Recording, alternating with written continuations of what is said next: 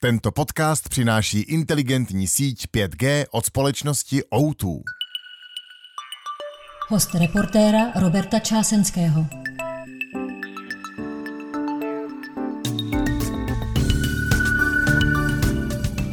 Dobrý den. Mým dnešním hostem je Ivan Bartoš, minister pro místní rozvoj a také místopředseda vlády pro digitalizaci. A právě o té bude v dnešním podcastu řeč. Pane Bartoši, vítejte v reportéru. Já vám moc krát děkuji za pozvání. Jak je na tom podle vás Česko, co se týče digitalizace veřejné zprávy? Jsme na tom dobře, nebo bychom měli být dál, nebo o pořádný kus dál? V mezinárodním srovnání nebo v evropském srovnání na tom nejsme dvakrát dobře. Často se operuje tím indexem DESI, který porovnává jednotlivé země Evropské unie a tam jsme, myslím, 19 ze 27. Pravdou je, že i trochu záleží, jak svědomitě se tento index vyplňuje, protože to jsou informace ze státní zprávy. V biznisu v podobném, v podobném vlastně měření jsme na tom výrazně lépe. To znamená, že český průmysl, IT průmysl, digitální firmy, e-shopy, ale i řešení třeba složitější artificial intelligence, věci s vesmírným programem jsme na tom velmi dobře, ale ten e-government je roztříštěný, neefektivní, pomalu dodávající a vlastně výrazně za tím, co třeba občanům nabízejí služby komerčního sektoru, banky, eh, různé aplikace, různé nástroje od objednávání lístku do divadla k objednávání lístku do letadla.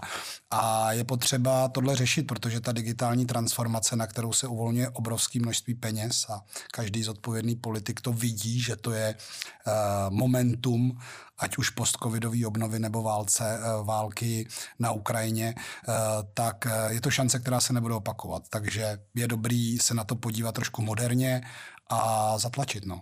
No, vy jste to trošku zmínil v tom porovnání toho, jak působí, řekněme, státní zpráva eh, na obrazovce mýho počítače a v tom porovnání, jak působí moje banka na eh, obrazovce mýho počítače, tak musím říct, že ta banka vyhrává tak 8-0, ale, ale eh, když se podíváme na tu digitalizaci právě, nebo začneme kvalitou služeb pro občany, které digitální služby státu jsou podle vás nejužitečnější a nejlepší teď? je nejužitečnější jsou služby, které probíhají, aniž byste vy jako občan musel cokoliv řešit. Ty, které probíhají na pozadí, protože ta digitalizace sama o sobě je jako slovíčko, ale fakticky to znamená jako automatizace něčeho, co normálně děláte ručně, eh, nebo co jako občan musíte řešit tím, že někam musíte zajít, sehnat si opis něčeho, eh, něco ověřit. Eh, já si myslím, že z pohledu využití a funkčnosti jsou to buď to taková vlastně nemoc chytrá služba, která se skutečně musí rozvíjet, ale tvoří základ české digitalizace a to je systém datových schránek a checkpointů datových schránek pro komunikaci, ať úředních dokumentů, eh, nebo i třeba nějakých právnických a checkpointů pro ty, kteří potřebují ten interface, ten interface toho člověka, který to bude obsluhovat. A pak jsou to různé, řekněme, spíše atomické služby na portálu občana, protože jak ten systém, jak ta služba už je trošku komplexnější, třeba jenom ta žádost eh, o nějaký příspěvek na bydlení, což je teď asi nejaktuálnější, tak to naráží na několik bariér, který vy jako uživatel občan, ale i stát nejste schopný překonat. Um, to ministerstvo, které to spravuje nebo zprostředkovává, v tomhle případě ministerstvo práce a sociálních věcí, nedisponuje všemi těmi potřebnými daty, neboť někdy jsou na financích ta data, někdy jsou v registrech, ke kterým ministerstvo nemá přístup.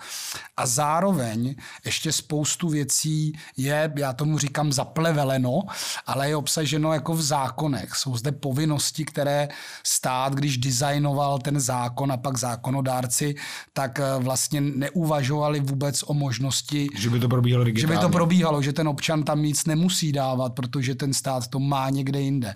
A pak dám jednoduchý příklad, který hodně byl skloňován, eh, když jsme řešili výplatu pěti tisíci korun eh, pro rodiny s dětmi do příjmu jednoho jednoho milionu, tak vlastně největším problémem, a proto nakonec tam byla ta aktivní žádost, vlastně vy nevíte jako stát, ani ministerstvo financí, co je ten účet toho občana, kam ty peníze máte poslat.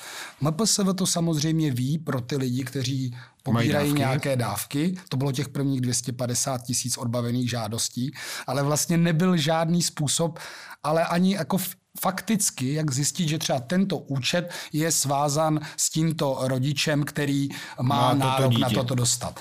Eh, takže jsou i některé případy, kde byste si nepomohl, protože nemůžete vybrat náhodný účet, který se někde objevil v daňové správě v souvislosti s nějakým jménem. A myslím si, že tohle je jedna z věcí, na kterých musíme zapracovat nejen v té oblasti toho MPSV a skutečně říci, tohle je služba, která je hodně využívaná, a není to třeba jako svatba. Jo? Přepis vozu bývá poměrně častý. Nejčastější jsou služby e, finančního typu, daňové, v oblasti podnikání. Ale vybrat ty služby, a to my už máme, ukázat, kolik ty služby stojí práce a nákladu tou starou cestou a pak si vlastně pozbírat všechna ta data, která můžou být v daných ministerstvech někde jinde v jejich agendových systémech a ty to vlastně vyzdílet v tom jádru digitalizace. A když pak už děláte další službu, která je podobná, tak, tak, vlastně, už tak už tam nějaká máte a třeba si přitáhnete jenom něco. A to je požadavek, který vychází i ze zákona právo občana digitální službu a přiznejme si to, ten čas, kdyby měl být uh, už stát povinen občana, který si to dobrovolně vybere, to není povinnost pro občana, ale pro stát obsloužit čistě digitálně, eh, se blíží rok 2025, tam je předjímáno, že to, že to bude hotovo. plné, že to bude hotovo. A trochu se stalo to, co jsem, eh, předtím jsme varovali, když se ten zákon přijímal, že vzniká závazek, ale musí se k tomu vytvořit ty podmínky, aby se tak stalo. A neodkládat ty digitální služby, ty agendy někde nakonec, protože pak prostě vznikne v posledních letech přetlak. Ale já si furt myslím, že to stihnutelné je. A třeba jednou z odpovědí na to je ta transformace a vznik digitální informační agentury, která v tuto chvíli kromě školení, spolupráce s ministerstvem vnitra a s naší intervencí vlastně neexistuje významná koordinační síla, která by ve spolupráci s těmi rezorty eh, z těch systémů ta data dostala, zkontrolovala, že všude jsou v pořádku třeba ty legislativní rámce, ty povinnosti, že to může to ministerstvo v tuto chvíli sdílet, předat dál. A tohle to vyžaduje jako poměrně velkou skupinu lidí a intenzivní spolupráci. To skutečně, eh, a to my třeba děláme školení velmi časté, jak to postupuje, ale ty barometry ukazují jako velmi malý posun a v tom stávajícím eh, nastavení bez té i systémové institucionální transformace si myslím, že by to byl nemožný úkol. K té digitální informační agentuře se za chvíli dostaneme. Eh, já bych ještě zůstal u toho současného stavu eh, ve dvou, eh, nebo zeptám se ještě na jednu věc. Eh, vy určitě nějaké ty služby sám taky používáte. Kterou používáte jako nejčastěji a jste s ní spokojený? Tak já používám aktivně datovou schránku, protože z ní komunikuju jako občan i, i, jako, i jako ministr. Jsou to pak různé portálové služby, ale já spíše používám služby, které jsou toho městského typu, vlastně komunálního typu, ať už je to obsluha, eh, obsluha rezidenčního parkování, možnost třeba v Praze parkovat kdekoliv na modré zóně, která už dávno existuje, eh, aplikace na to vystavená, takže spíš konzumuju ty služby, eh, řekněme, lokálního typu, než v tom přímém styku se státem, který teda teď jsem jaksi součástí toho státu ve smyslu té exekutivy, ale daně, když musím, ale teď také vlastně už nepodnikám od roku 2016, eh, takže neřeším ty daňové povinnosti, ale jsou to spíše takovéhle jakoby služby, které se týkají praktického života ve městě. Eh, ta digitalizace, eh, když se přejdeme k pohledu jako státní zprávy, tak bývá často podávána jako cesta k úsporám, k zefektivnění státní zprávy. Já si v této souvislosti vždycky vzpomínám na výrok ekonoma Mojmíra Hampla, tady u toho mikrofonu, když mi říkal, že digitalizovaná blbost je furt blbost. To má naprostou pravdu. A proto si říkám, neměli by se nejprve jako změnit ty procesy a pak je teprve digitalizovat, než to jako dělat obráceně, že když vezmeme něco, co je komplikovaný a uh, udělá, převedem to jako do jedniček a nul, tak to bude furt komplikovaný, jenom uh, dobře nebudu muset dojít na přepážku, ale budu, budu se tady s tím potýkat uh, v kanceláři nebo doma. Ta revize tý, těch zákonů, ať si to řekneme, těch zákonů povinností, samozřejmě probíhá. První velký balík byl ještě za minulé vlády, kdy vzniklo právo občana na digitální službu, tak to byl ten balík DEPO, ten novelizoval asi 150 zákonů. A já si vyberu jeden příklad, protože v něm máme svůj otisk, eh, když se zjednodušoval v tuto chvíli formulář právě pro žádost o příspěvek na bydlení, kde v tom prvním nastavení jste viděl všechny ty přílohy, tak kromě toho, že se dělal, které musíte doložit, kromě toho, že se dělal redesign toho formuláře, tak Olga Richtrová s Marianem Jurečkou šli i tou sněmovní cestou, pak to prošlo v tom zrychleném schvalování, protože ta urgence byla velká a skutečně některé ty povinnosti, které tam byly historicky, tak se jim podařilo už z toho zákona pro jejich buď redundanci, nebo e, vlastně už to, že byly nějakým způsobem zastaralé z toho odpárat. A tady je důležité opět ta koordinace, a tomu se to je ta digitálně přívětivá legislativa, ale z pohledu občana, je to black box, vám je to přece, mně to je jedno, jestli to tam ten stát Zajímá mě, kolik stojí, aby, jak ten, kolik ten stát funguje, jaké jsou jeho náklady. Ale kdyby to tam ty lidé jako nosili v kýblech, tak z pohledu občana eh, je to tomu člověku jakoby jedno. Já chci někde říci, potřebuju přepsat vůz nebo potřebuju prodat auto a to, jestli vzadu na tom dělají čtyři úředníci, mi je jedno. Z pozice efektivity státu, a to my taky zavádíme, vlastně nikdy nebylo to měření, kolik ty věci stojí. Já mám velmi hezký příklad, který jsem zažil osobně vlastně v Praze, když jsem, se, eh, když jsem se ženil, tak jsem si dával do pořádku věci a zjistil jsem, že mám eh, někde naschromážděno několik pokut za, a to přiznám tady veřejně, manželka bydlela na Petřinách, kde byla taková malá ulička, kde byla velmi výrazně snížená rychlost. A, a nedařilo se. Ano, já jsem tam za ní jezdil tím autem tenkrát, bydlel jsem na druhém konci Prahy na, na Randíčka, než jsme se fakt vzali, takže jsem si tam párkrát projel. A chtěl jsem to vyřešit, protože jsem vůbec nevěděl, při, přišlo mi do datové schránky nějaké, nějaké anonce, to je taky už 8 let starý příběh. A možná se to výrazně zlepšilo. A tak jsem to poplatil všechno, protože nerad mám jakýkoliv dluh vůči státu. A nějak se mi to jako postupně začalo vracet ty peníze. Tak jsem se začal pídit, proč se tak děje. A zjistil jsem, že nad Duselským mostem Eh, byl dům, v kterým sedělo v několika patrech lidé, kteří zpracovávali změřené pokuty z těch zařízení, které jsou v Praze, z tunelů a podobně. A vlastně ten proces vedl k tomu, že naprostá většina relevantně naměřených třeba rychlostí jízdy nebyla zprocesována a pokud mám čísla teď, tak eh, Praha nevybere eh, z těchto, z těchto relevantních a podle mě zcela jako oprávněných pokud asi 300 milionů. Protože, protože ten proces, protože ten, protože ten proces, kde vám pošle ta fotku, ten automat pak zpracovávají někde lidé a, a to je přesně ten případ jakoby té neefektivity práce s tím. Mám příklad z biznisu, docela zajímavý. Ehm, CETIN společnost poskytuje digitál, mapy, eh, jestli pod pozemkem nemáte inženýrské sítě.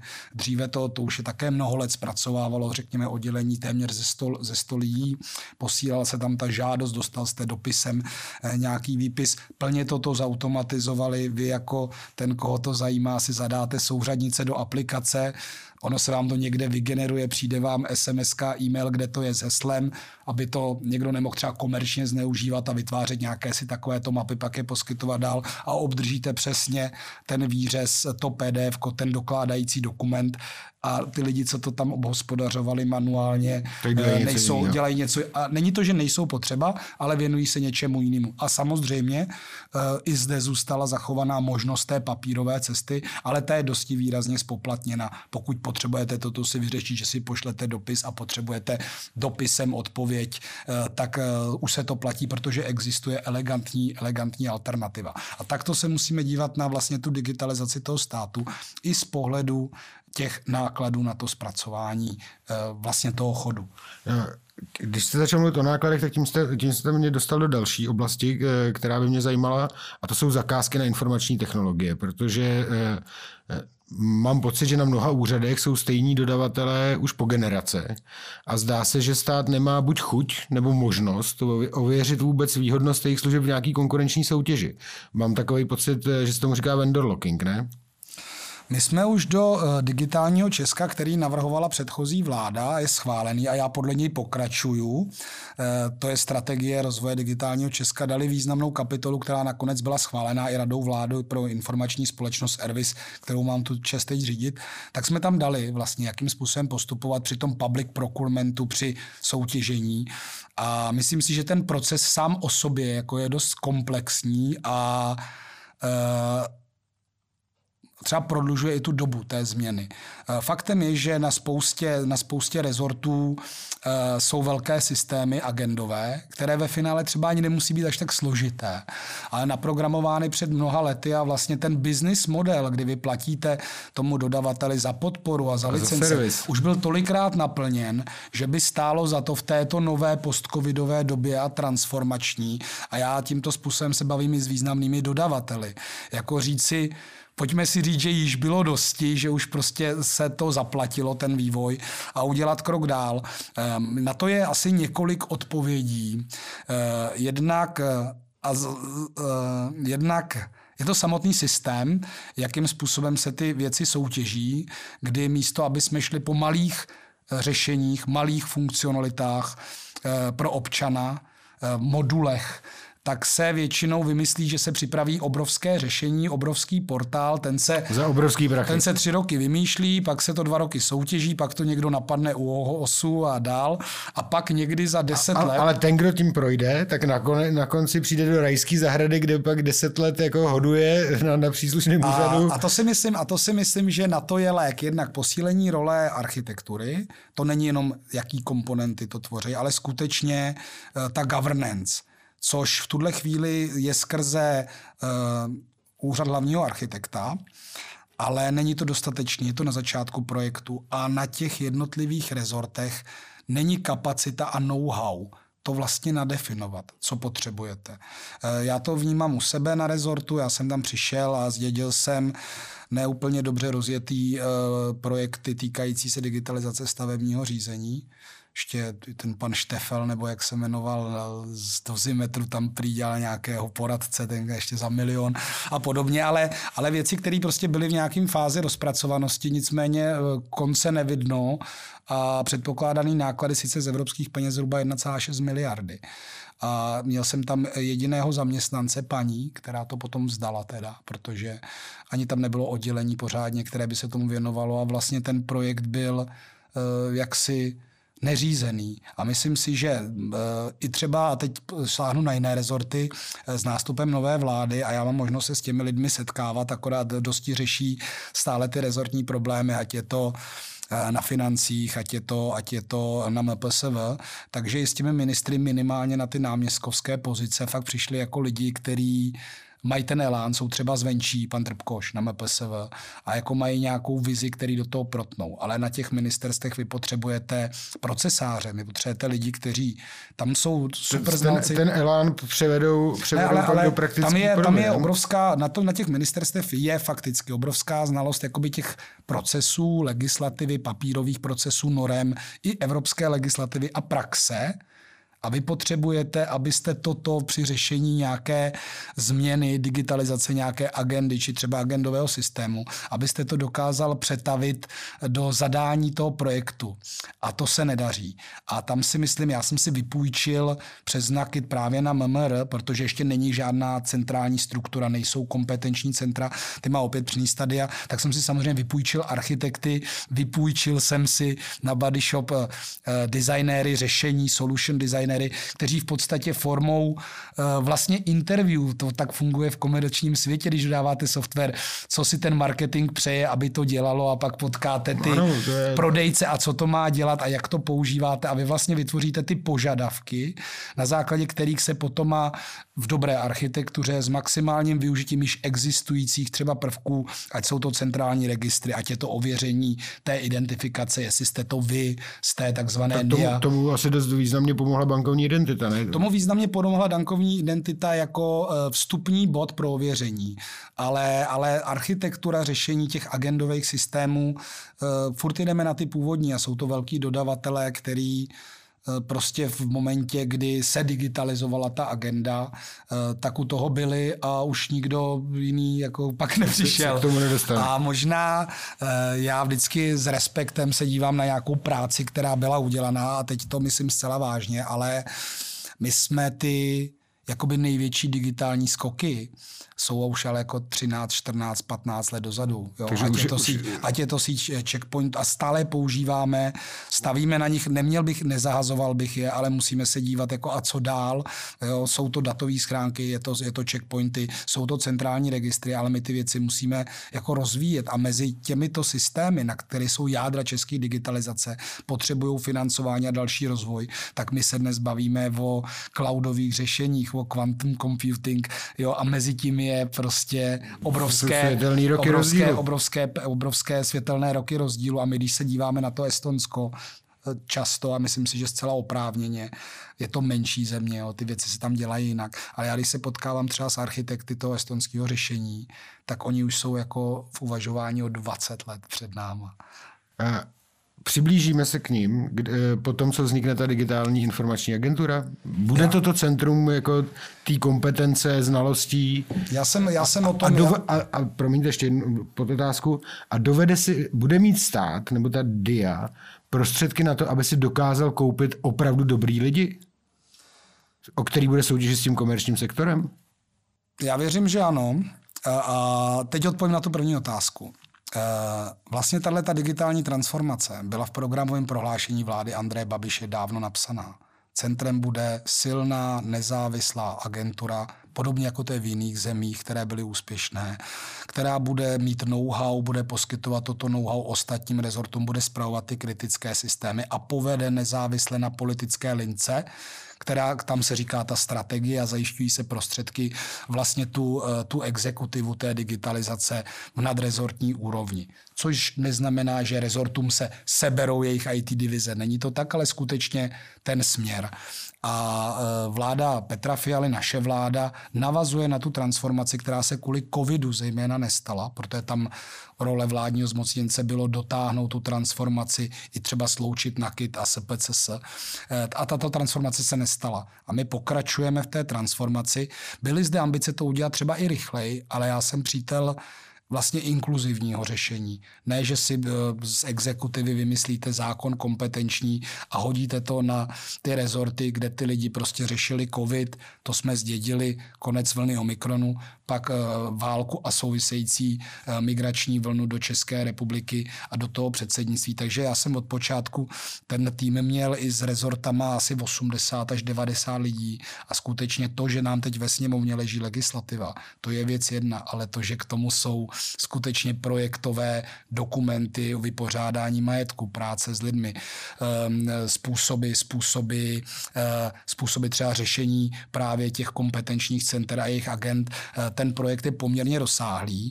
A takže, toho... v, takže v Dubnu, když to má vzniknout, to nebude jako vznik eh, organizace na papíře, ale vznik organizace ve skutečnosti. Ano, v prvnímu, prvnímu by měl být, teď ta legislativa je ve sněmovně, teď se chystá druhé čtení, nevím, kdy se podcast bude vysílat.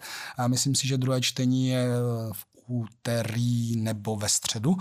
Tak takhle se to, to možná nevydáme, nevadí, tak uvidíme. Třeba takže takže to, je, to je kompetence legislativa a já jsem to nedělal na zelené louce. Já jsem měl vstupy od McKenzie, já mám v českém digitálním týmu jako přední, přední osobnosti českého IT a vlastně i z iniciativy pěti koalice, kdy jsme na začátku domlouvali se ty formáty, tak všechno bylo jako koaličně i stvrzeno, že toto je ten správný směr. To, že vlastně, když to děláte tím inkluzivním způsobem v čase, eh, tak eh, občas se někdo v uvozovkách tak trošku třeba šprajcne, protože musíme spouštět, zase to rozhodla teda minulá vláda, ale když už to tam je, tak to řešíme ty datové schránky, povinnost od prvního první.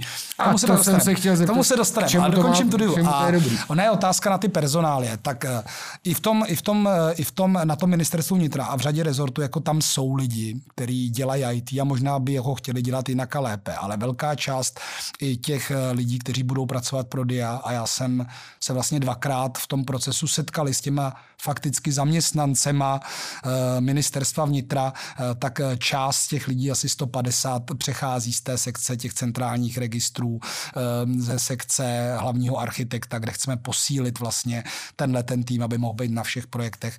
A pak je tam představa eh, zhruba o stejné velikosti. Já mám to srovnání s jinými agenturami. Eh, jsou tam nová pracovní místa.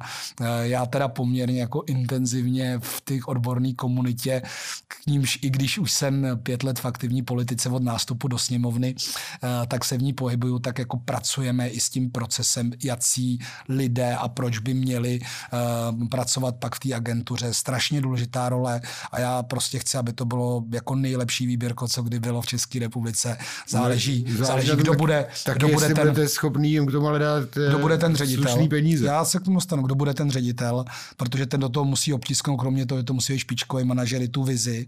A já když se dívám na ty projekty v jiných zemích, ať je to UK Golf nebo ať je to Dánsko, eh, tak ono to má i nějaký eh, docela zásadní vliv třeba na kariérní postupy, kdy já se nebojím ani ve svých týmech eh, mít eh, poměrně mladí lidi a spousta lidí, eh, nikdo nežije v iluzi, že skončíte vysokou školu a nastupujete za Eh, statisícové platy. A i když ta státní zpráva má ty možnosti nižší, tak i ten UK model byl takový, že tam nastupují třeba lidi čerství absolventi s nějakou praxí, s internshipem, se stážemi a v momentě, kdy jim je ta státní zpráva malá, zejména ekonomicky, tak s ostruhami a s výbornou referencí, ale musí ta práce dávat smysl. To je, proč se ty lidi nehrnou do té státní zprávy, protože často to je na vrtochu politiků, eh, jestli něco pojede, nějaký projekt se bude realizován odchází do privátní sféry, ale stávají se těma nejcennějšíma zaměstnancema těch firm, protože znají prostředí státní zprávy a dokážou vlastně pokračovat v tom partnerství jako možní dodavatelé nebo konzultanti. A to je ta idea, která zatím stojí eh, a myslím si, že takovýhle cyklus, eh, když se nám podaří nastavit, a já to řeším s Česko, eh, s Česko Digital, s Evou Pavlíkovou, která mm, jako mluví v uvozovkách za přes 2000 jako profesionálů e, i z neziskového sektoru, i vlastně od největších konzultantských firm. To byl ten design, který jako ve světě, ve světě je úspěšný. A potřeba, aby, aby to bylo velmi inkluzivní, aby se nám podařilo dobře tu agenturu nejen propagovat, ale i zaplatit. A já, když jsem teď debatoval o rozpočtu, e, tak e, jenom v tom jakoby prvním roku náběhu, kdy máme vyřešeny prostory, velká část věcí věcí půjde delimitací právě z ministerstva vnitra, centrální registry, tak na registry jsme vyjednali 300 milionů na nutný upgrade, což se nepovedlo nikomu za posledních čtyři roky a tam se z toho doslova nesypou šroubky, ale když je velký nápor třeba na té identifikace, tak je vidět, jak celá státní zpráva kolísá, ale i peníze pro samotnou DIU, což je ke 140 milionům. Já jsem viděl rozpočet. Plus plus počítáme s Národním plánem obnovy, který pracuje s konceptem kompetenčních center a delivery unit, eh, kde hovoříme o dalších 150, 150 eh, milionech, což eh, si myslím, že je adekvátní pro ten start agentury v prvním roce. A teď se dostaneme z velkých věcí na úplně malý, ale důležitý. Kdy, vy jste sám zmínil, že vám, při, vám přišla, no, pod tu agenturu bude patřit i agenda daňových schrán, schra, datových schránek, pardon, nedaňových. I daňových. I daňových. A několikrát jsme o nich mluvili. Eh, teď eh, docela hýbe jako veřejností, eh, alespoň částí, to, že má být vlastně zavedené povinné datové schránky pro živnostníky a sice nikoli povinné, ale zavedené, které můžete případně zrušit pro lidi, kteří nějakým způsobem digitálně komunikují se státem. První úplně jednoduchá otázka, k čemu to je celý dobrý? Jako, proč se to děje? Co z toho bude mít ty lidi nebo ten stát? Tak uh, jak, jak, moc chybí, jak moc chybí tomuhle tomu státu efektivní marketing eh, vlastně jeho vlastních služeb, tak eh, u spuštění datových schránek a je to zrovna ten typ služby, který vypadá trošku designem, jak se říká, jak z krále, za krále Klacka, tak ty výhody ty datové komunikace jsou jako bezesporný. A kdo tu datovku si osvojil a naučí se ji používat a má na druhé straně, což je strašně důležitý, úředníka, který chápe, co to je datová zpráva, co to je elektronický podpis, tak od daňařů přes soukromí osoby, přes spousty lidí řeknou, je to nástroj, který používám a je velmi užitečný. Kolem datových schránek vznikla spousta míst, mýtů a, polovrat, a polopravd, ale v nějakých případech je oprávněná kritika. Z těch mýtů si třeba vytáhnu jeden mýtus, kdy lidé si neuvědomí, že ani v papírovém světě se nelze vyhýbat obsílce eh, vlastně dopisu. Ale, A, ale, ale... Když půjdete na poštu, tak vy, tu, vy víte, že jste tu obsílku dostal. Když vám přijde do datové schránky tak a máte ji stejně jako já už roky a chodíte do ní jestli tak jednou ročně třeba se podívat? No to byl, můj, to byl můj případ, když jsem, když jsem se ženil, když jsem si a potřeboval, zjistil, že tam máte ale, ale byl Lisa poučen, tak jsem si tam zapnul notifikace do e-mailu a když mi přijde datová, datová zpráva, tak to vím. E, možná, kdyby jsme do toho zapojili ještě víc organizací, že by tam třeba chodily i nějaké pozitivní zprávy. E, většinou tam je buď to nějaké sčítání, což lidé třeba k ničemu nepotřebují vědět, a že si někdo, pokuta? anebo většinou nějaká pokuta. Pojďme si říct, že to je nějaký nástroj, eh, který ten stát minimálně v té komunikaci občan stát má zmáknutý, je funkční a má ty právní aspekty. Eh, takže ale jenom chci říct si, když představa, že třeba odjedete, já dávám nejčastější příklad, protože jsem ho řešil v řadě případů, kdy vy odjedete mimo Českou republiku a vlastně nestihnete cyklus eh, klasické pošty, kdybyste se potřeboval vyjádřit v daném termínu, tak datová schránka vám prostě za ten měsíc v cizině umožní to vědět, že vám to přišlo a udělat nějakou reakci. Až přes eh, velmi, eh, velmi eh, jako správnou kritiku a to je nefunkčnost toho systému ve smyslu uchovávání zpráv déle, takzvaný časový trezor nebo správový trezor, uchovávání těch zpráv po delší dobu, než je ta expirační doba, což je tam, myslím, teď nastavená tři měsíce. A na to už samozřejmě nástroje jsou, ať už je to možnost využití uložení na portálu občana v online podobě, tak jako každá ta zpráva se dá samozřejmě uložit v tom zařízení, s kterým se na to koukáte eh, pro nějakou pozdější archivaci. A je potřeba pracovat na té kvalitě té služby.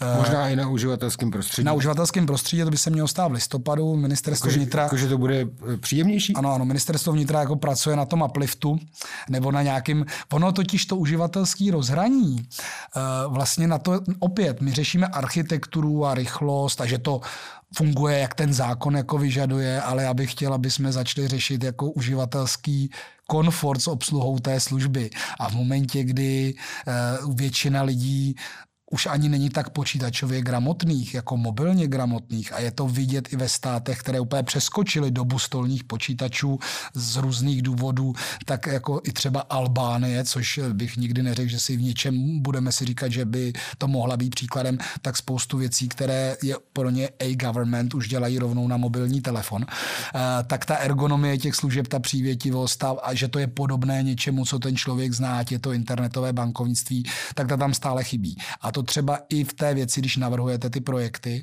tak je strašně důležitý. Eh, teď se řeší zrovna, ať máme něco z aktuální, já se pak vrátím k těm datovkám. Teď se strašně řeší vlastně eh, ty různé jako krádeže, kdy se třeba nějaké webové stránky tváří, že jsou stránky Ministerstva práce a sociálních věcí a tahají z důvěřivých občanů ty informace, které pak zneužívají. Ale my máme rozjetý projekt, jak ten centrální digitální tým u mě na úřadu vlády, tak ve spolupráci s NUKIP Prostě tam už dávno byla schválená podobný grafický design stránek, že všechny úřady, nechme tam ministerstva MMRCZ klidně chvilku ještě běžet dál, ale mají být za doménou gov.cz, aby prostě člověk věděl, že komunikuje s tím státem. Když se podíváte na jednotlivá ministerstva. A, neříkej, neříkejte mi, nechce se mi věřit tomu, že um, z vás vypadne věta, že dokonce budou všechny ty e, služby vypadat podobně a jak se aby vypadali, jak se aby, orientovat. Jak se aby vypadali podobně. My jsme měli jako Piráti už dávno, že eh, kritérium spuštění služby by mělo být, že ministr, pod jehož rezort ona služba třeba formálně spadá, je schopen tu službu použít a získat ten výsledek. To si myslím, že by měl být jako dobrý benchmark, eh, zda něco spustit či nikoliv.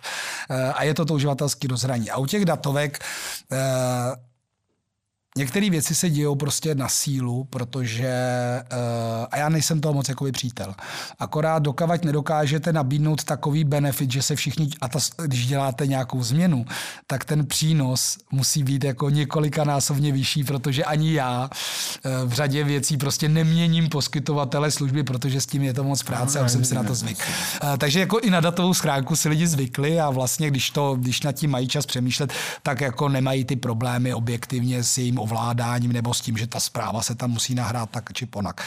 Ale když se řešilo depo, A to mi řekněte, co je. Jo, depo byly, když se schválilo právo občana digitální službu, tak logicky muselo dojít ke změně spousty zákonů, že tam bude i ta digitální cesta. A v rámci toho se otevřela otázka i datových schránek, eh, kde to je právě ten neinkluzivní přístup, kde se ve sněmovně schválilo a protože jsem jako si vědom těch problémů, tak nikoli v hlasy 22 pirátských poslankyň a poslanců. Kde jsou ty časy, kdy bylo tolik? Kde jsou teď, ale promiňte, to... musel jsem si rejpnout. Uh, tak zase někdy bude třeba. Uh, já si myslím, že uh, jenom tu práci odvádíme, ale trošku z jiných pozic. A a tak je to, je to důležitý. Tak se prostě schválilo na nějaký koalici funkční pro tento účel, že ta povinnost prostě od prvního první bude. A já si nemyslím, že je úplně špatně, eh, protože nějaký hybný mechanismus, eh, eh, když vidíme změny, které se měly dávno stát a furt se odkládají, protože společnost stále není připravená, Jasně. společnost stále není připravená, tak občas, si, občas, i Česká, řekl, že teď bude občas i Česká republika udělá takový ten francouzský styl, že ty francouzi udělají nějaký zákon a pak jdou teda vymyslet, jak mu dostat. Oni to udělali někde v, v dávných dobách, když potřebovali rozšířit síť France Telekom, teletextové služby, telematiku, tak myslím, že zrušili datový, a oni to udělali, oni zrušili zlaté stránky a číslo jste získal buď to spoplatněně za telefon nebo přes e, nějaký terminál, tak si to ty lidi nakoupili. Možná podobným impulzem, i když jsem byl velmi kritický k realizaci pro oblast, eh, řekněme, kamenného, malého a středního podnikání, vlastně byla ta povinnost EET. Teď se nebavím o daňové efektivitě vybraných daní, se ukázalo, že to nemělo vliv, ale došlo k tím k výrazný jako eh, připojení na internet i třeba obchodů. Eh, následně k tomu přišly velké společnosti poskytující karty. Mastercard, Visa, udělali programy pro SME. Dneska, dneska už je v naší Vinohradské večerce, kde to dlouho nešlo. Platíte telefonem. Platím telefonem. Chodím také do Vinohradské večerky za rohem a platím telefonem.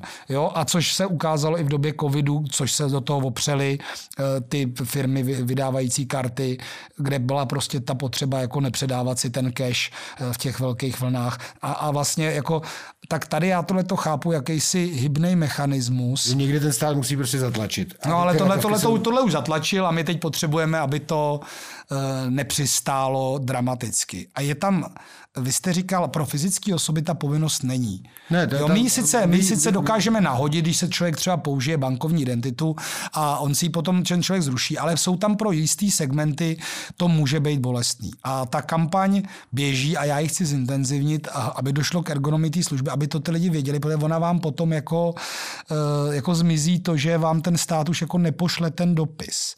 A tady si myslím, to je to faktický riziko.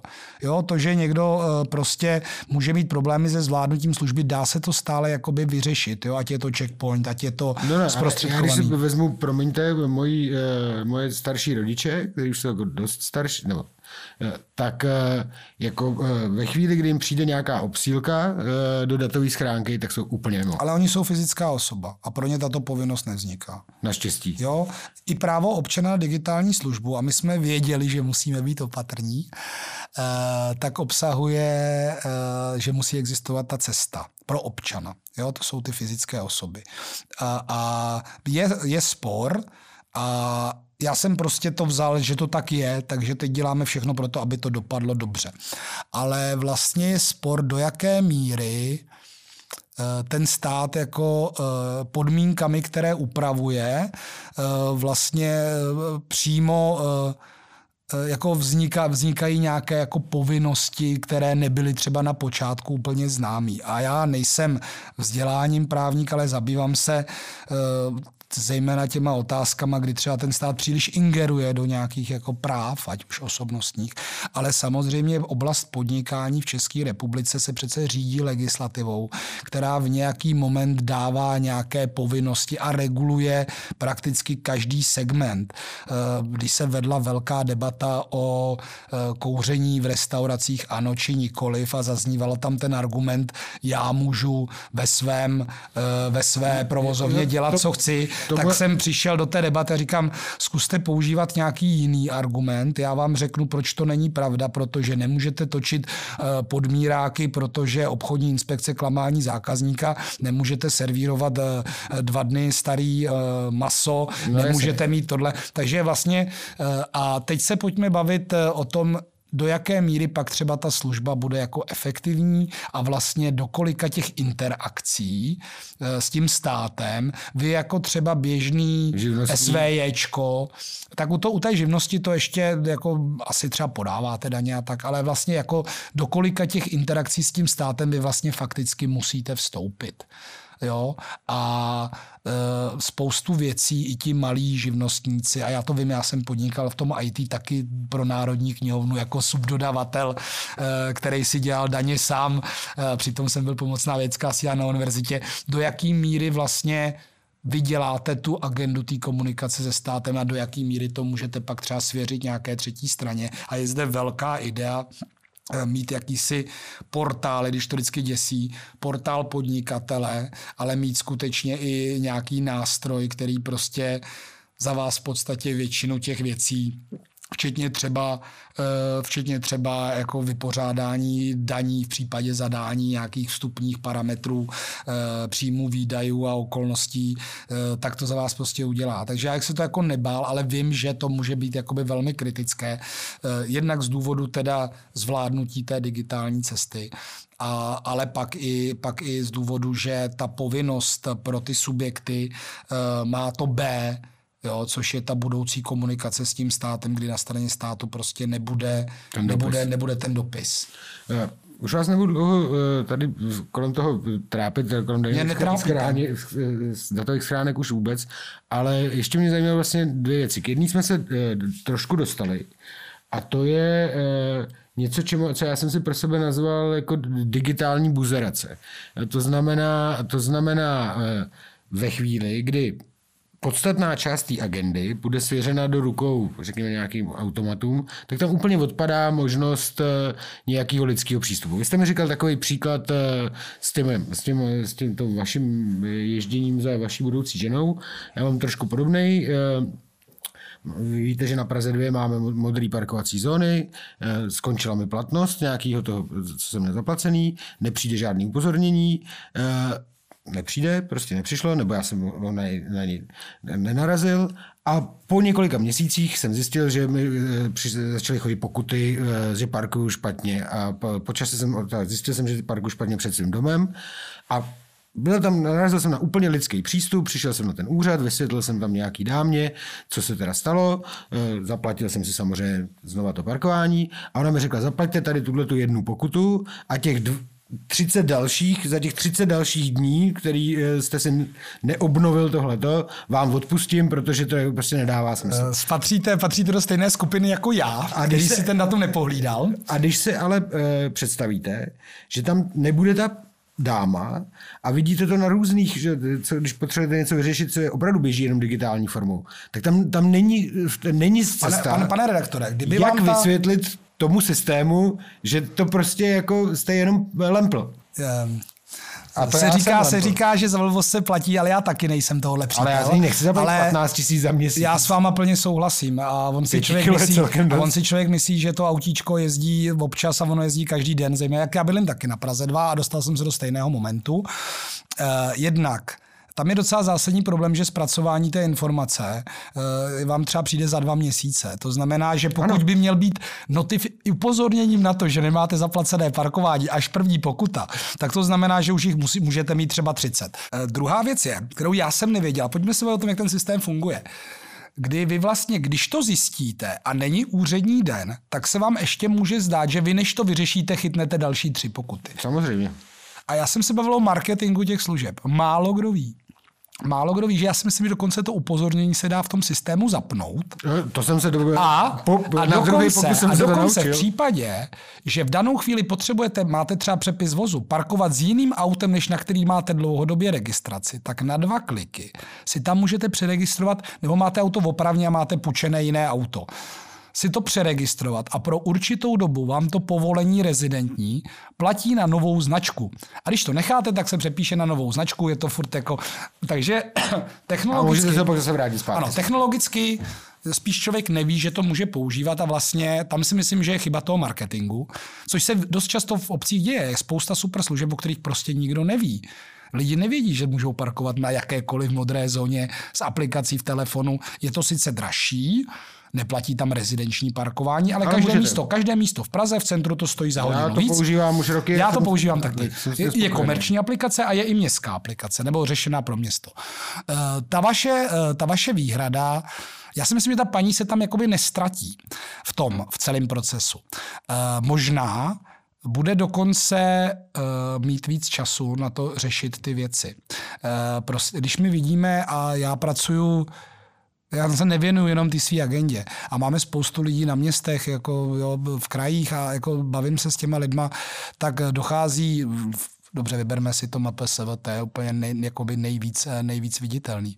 Kdy vlastně ta práce na tom vokínku, to je takový masakr, jaký vy musíte řešit dokola furt ty stejné žádosti a samozřejmě, že se to podepisuje na ano, tom přístupu pro klientským... Když se vás někdo po 354. Eh, během února přijde zeptat na to a, samý, tak, je to, tak musíte být a, vys- děl, abyste jo, a, vyso- a, vysoká, jako bába. a vysoká míra automatizace vlastně neznamená a priori, že ty lidi škrtnete, ale že ty lidi se budou moc věnovat, řekněme, těm softovějším, tím proklientským přístupem u těch, který ten systém v nějakém směru jako vyhodnotil Uh, takže, s tím, takže, s tím, takže s tím nesouhlasí. Třeba v Dánsku, který mají teda, uh, dělají měsíčně daně, firmy to tam posílají, velká důvěra lidí ve stát, Finsko má to samý, velká důvěra lidí ve stát, kteří tam jako nemají problém, že by ten stát jako zneužíval nějaké jejich data, tak na konci roku vám prostě přijde buď to SMS nebo zpráva a řekne, vaše daně, Ivane Bartoši, na základě dat, které máme, jsou tyto. A když neodpovíte, tak se vám vypočítají.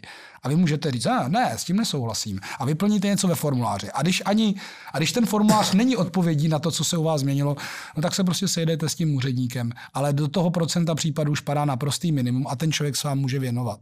Na druhé straně, eh, já tohle to řeším hodně v otázkách umělé inteligence.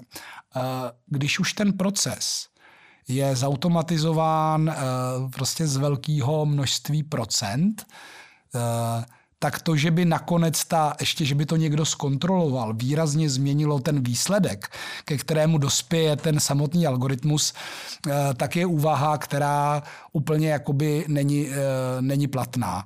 Že vlastně ve většině případů, já dám příklad, eh, já dám příklad eh, toho placení pokud za rychlou jízdu ve městě, změření, tak ono jako to, že to tam ten člověk otevře a přidá to z přihrádky, obdrženo od tunel Mrázovka do Založ eh, někde Pošli. v adresáři přestupek, proces a souhlasí fotka s tím číslem, co tam je a ten majitel je tenhle ten člověk. Tam není žádná jako extra přidaná hodnota. Ta přidaná hodnota a samozřejmě, to si myslím, že je důležitý, jsou Eh, měli bychom pracovat ještě s nějakým jako indexem jakoby citlivosti toho případu. Jo, jako jaký se to jedná, jaký se to jedná oblasti. Já si myslím, že jako pokuty za rychlou jízdu prostě seš jedeš rychle, jedeš o tolik rychle, je tam nějaký jako možnost eh, ve Švýcarsku řeší sociální status toho člověka, jaký má vůz. Myslím, že tam to rovnou strhávají dokonce z účtu. Dobře, ale, ale jako tak eh, jsou, má to taky nějakou jakoby míru citlivosti. Určitě to má Eh, já jsem tohle řešil historicky, když se zaváděly automatizovaný eh, ty autíčka, co dělají auta, eh, tak nefungovalo propojení s databází invalidů. A to, že jste invalida většinou máte někde na tom, na tom štítku na autě, ale ono vás ten systém vyhodnotil jako parkujícího na zóně. A fakticky jste byl pozván jako invalida, abyste, abyste, abyste jel někam na úřad. Ten digitální buzerace. No, no, no ale tak ono pak je ještě další extrém, jakoby digitální totalita, když už vás to jako fakt nepustí, a je k tomu krásný film, jehož jméno si teď nevybavuju. Je z Británie. Uh, My name is Johnny Black by se to mohlo. Je to o seniorovi, který skrze scoring po infarktu nespadne do, do režimu e, zdravotního postižení, nemožnost vykonávat práci. A vlastně ten systém, který z velké části ani není tak digitální, protože to bylo na call no, centrum, tak vlastně on v něm není schopný jako 65-letý člověk agilní, eh, je to, pracuje se dřevem, dělá baráky, interiéry, tak vlastně v něm obstát, jo, ale to je systém, to ani jako není, IT není dobrý nebo špatný. A určitě jsou oblasti, které jsou vysoce, vysoce jakoby osobnostně citlivý a tam by měla být samozřejmě jako speciální, speciální přístup. Jsou to oblasti zdravotních věcí s výrazným sociálním dopadem. Jako vy můžete, ten počítač vám to může předpočítat, ale ve finále jako na konci je člověk, kterýho se to jako bytostně týká. Ale tam tím, že většinu případů dokážu vyřešit automaticky, tak naopak se vytváří obrovský prostor pro tu lidskou práci. A teď tím jste mi nahrál na úplně poslední otázku z našeho podcastu.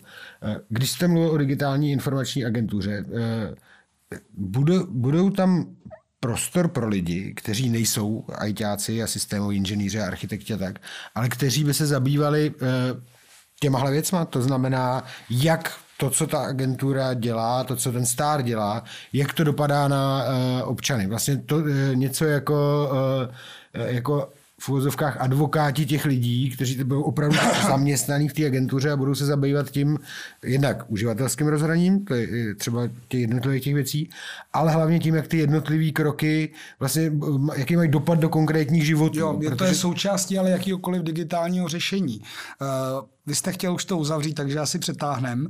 Eh, když se bavíme o digitálně, Vyspěcháte, když se bavíme o digitálně citlivý legislativě, což je právničina to psát už rovnou chytře, aby to fungovalo v tom digitálním světě, eh, tak velkým tématem, který řešíme i na úrovni Evropské unie, eh, je ta digitální propast jo, nebo digitální chudoba. A to není, že tam nemáte připojení k internetu, což bohužel, ale tak, takovýhle případy máme u nás, ale když jedete po německé dálnici, na, ne na pozici šoféra a, a chcete něco řešit, tak taky jedete třeba 20 km a o signál tam nezavadíte. Možná míň. Ale je to vlastně schopnost lidí ty digitální systémy vůbec používat.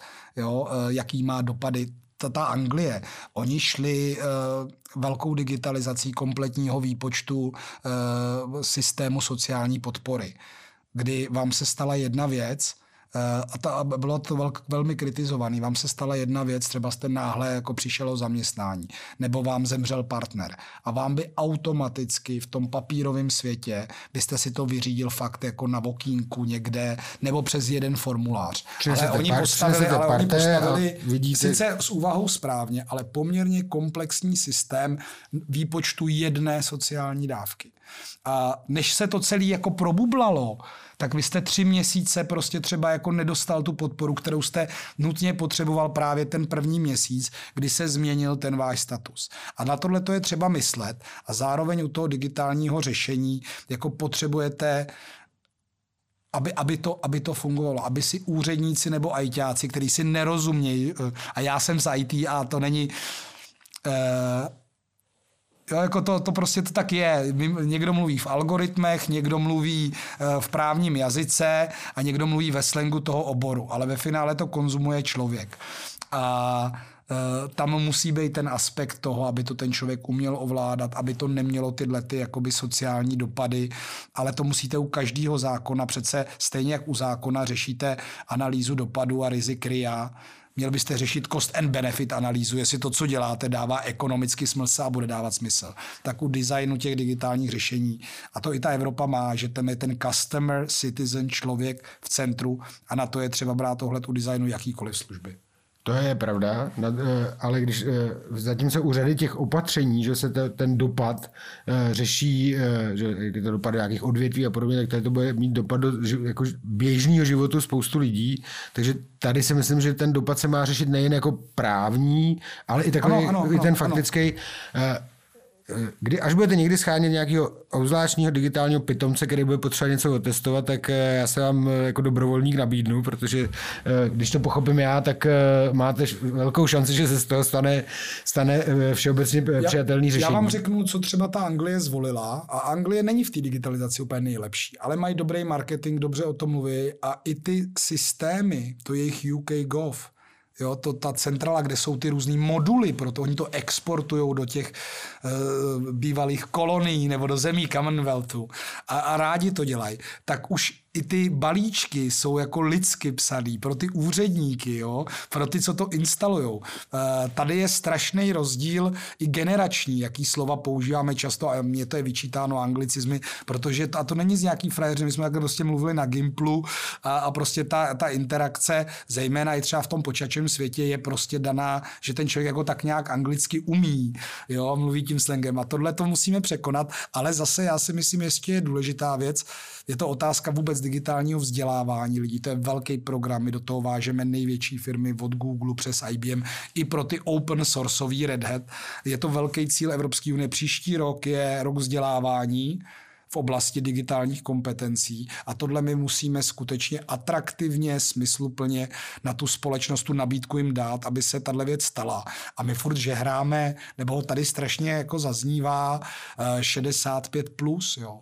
ale to jako ne, nebude do, i mý rodiče, který celý život aktivně, nebo většinu svého života od revoluce už aktivně pracovali vlastně s počítačem, ať je to maminka v bance, tatínek v autobrzdách a pak v bance, tak tím, jak jsou starší, tak ty dovednosti ztrácí ztrácejí. Jo, ten e-mail to, uměj, um, Skype uměj, to, to, to, ale, to, to, mám ale, úplně stejnou rodinnou jo, zkušenost. Ale, ale, ale my se furt díváme jako že to je nějaký konstantně 65 plus nic, ale Piráty jsem začínal před 13 lety a, a já už taky mě 42 a ono za chvilku mě jakoby bude 50 a já bych teda nerad, aby se, aby můj věk do budoucna Jo, víte co, my bychom přece eh, lidem, kteří třeba dneska už jdou na ten věk, eh, tak máme nějakou systémovou chybu, že, nebo, nebo objektivně z nějakého sociálně, sociálních aspektů, nebo prostě specializace povolání, jako se jich ta změna té masivní digitalizace, která už dávno proběhla jo, ve spoustě odvětví, se jich nedotkla. Na ně ty musíme, aby nezůstali pozadu, zabránit nějakému digitálnímu propadu a třeba ještě jako velmi dlouho držet tu papírovou cestu, jako relevantní a třeba do budoucna stále může být právo člověka a bude právo člověka nebýt digitální pro nějakou jako komfortní způsob přežití v digitálním světě, ale nebude to mít ty komforty, který jako ten svět prostě má pro ty, řekněme, plně kvalifikované občany, kteří to budou využívat na max, ale, ale to nebude do nekonečna jakoby eh, ten věk tou omluvou.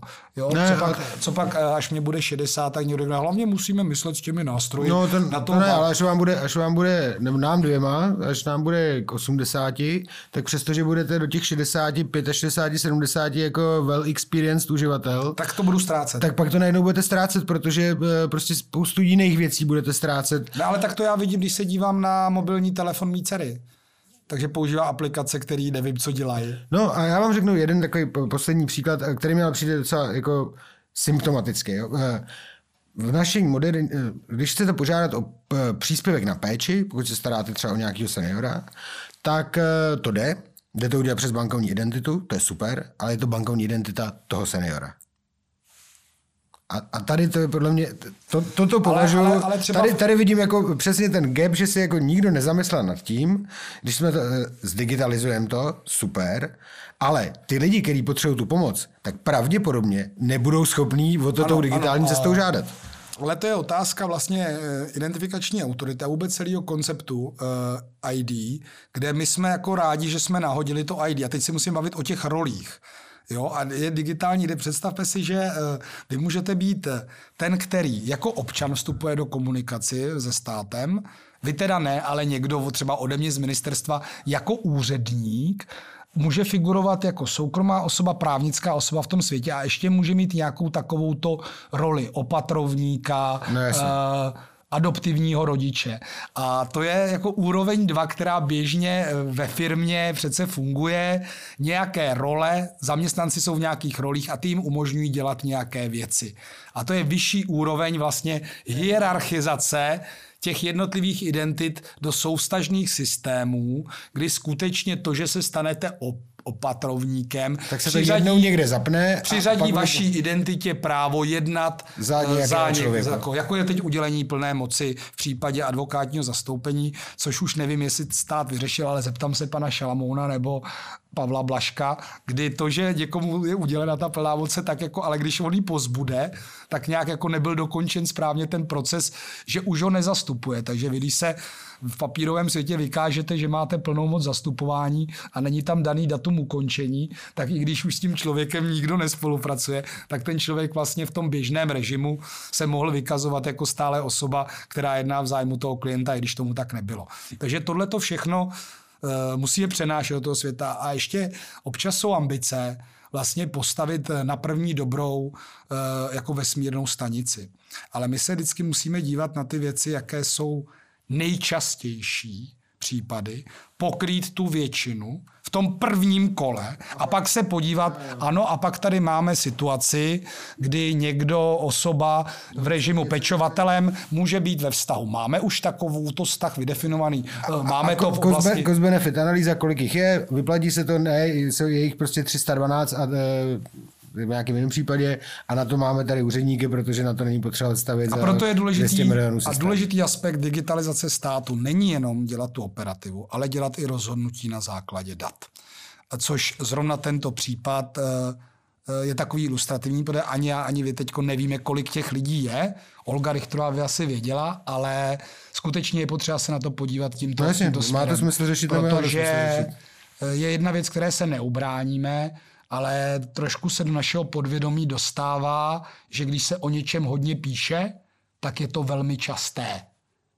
A, to, a ono to tak vůbec a, není. A, a tady na rozdíl od celého toho, co jsme si říkali posledních 59 minut a 40 vteřin, takže přesně hodinu, eh, se, jsme se dostali do oblasti, který eh, rozumím i já a, a můžu to skutečně potvrdit. Eh, velmi často se píše o věcech, které jsou mimořádný nebo minoritní, protože jsou zajímavý. O těch věcech, které jsou obvyklí, se tolik nepíše. Mým dnešním hostem byl Ivan Bartoš. Děkuji za rozhovor. Já vám moc děkuji za pozvání a byl to fakt zajímavý rozhovor. Díky. Díky.